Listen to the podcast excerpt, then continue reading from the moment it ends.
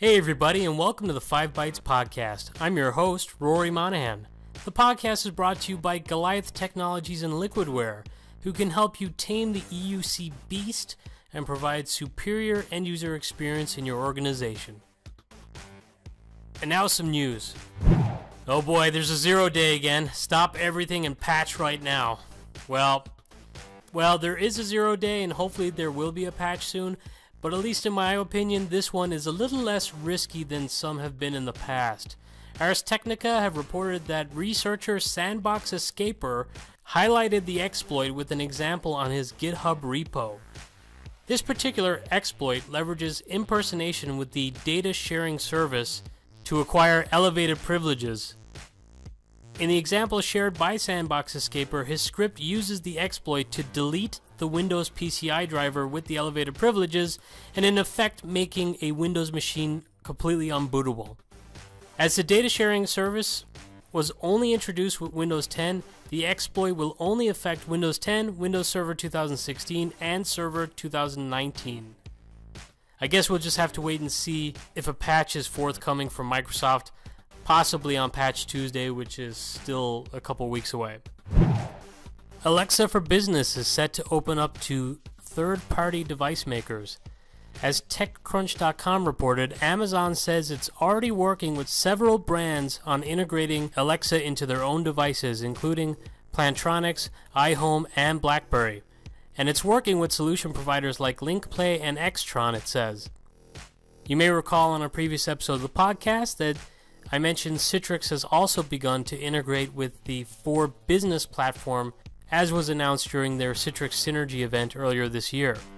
The Alexa for Business capabilities are provided as an extension to the AVS Device SDK, starting with version 1.10, which is available to download from GitHub. It'll be interesting to see how much of a foothold these personal digital assistants gain both on the enterprise and the consumer side. Obviously, there's already somewhat of a presence on the consumer side, but I assume there's yet more potential growth there. It appears the list of Windows 10 base apps that could be removed is set to increase. The latest preview build of Windows 10, build 18262, enables a removal of apps such as Mail, Calendar, Movies and TV, and the Groove Music app. Some promoted apps, like that stupid annoying Candy Crush game, unfortunately still remain. It has been announced that Mozilla is providing huge backing to the Tor project. They've committed to matching all donations made to Tor. The Tor project has a bold mission to take a stand against invasive and restrictive online practices and bring privacy and freedom to internet users around the world. Countries like Egypt and Venezuela have tightened restrictions on free expression and accessing the open web. Companies like Google and Amazon are mishandling people's data, according to the Tor project, and growing the surveillance economy. And some nations are even just shutting off the internet completely to quell possible dissidents. This is something that the Tor project is passionate about and aims to overcome. On Twitter, Jörgen Nilsson shared a screenshot showing a right click convert feature in the SCCM applications menu to convert your existing applications to MSIX. He shows this in preview 1810.2. It has been impressive how much backing MSIX is getting. AppV and other app formats seem to have a slow uptake even internally within Microsoft, but with MSIX, third party packaging vendors and Microsoft alike seem to be embracing this new technology. GitHub has released its growing languages list of 2018. Kotlin is number one, HCL is second, and TypeScript is third. PowerShell came fourth, which I thought was interesting, while Python was only eighth. F5 Networks Inc. on Wednesday reported fiscal fourth quarter earnings of $132.9 million. For the year, the company reported profits of $453.7 million, or $7.32 per share. Revenue was reported as $2.16 billion, so it was a stellar year for F5. In other tech stock news, Citrix beat expectations this quarter, ServiceNow had a solid showing, and Microsoft continued their massive surge with impressive gains in Q4 and the year overall. It seems to have been a pretty good year uh, in the markets for tech companies, although these quarterly reports were tabulated before the massive correction that just happened yesterday. It appears the markets were regaining, at least at the time of this recording, so hopefully all those companies' earnings are still accurate when this goes out. Jamf have announced Microsoft Azure Active Directory support to Jamf Pro and Jamf Connect. This is a pretty big move as it enables users to get their Windows device out of the box and log in with their AD credentials.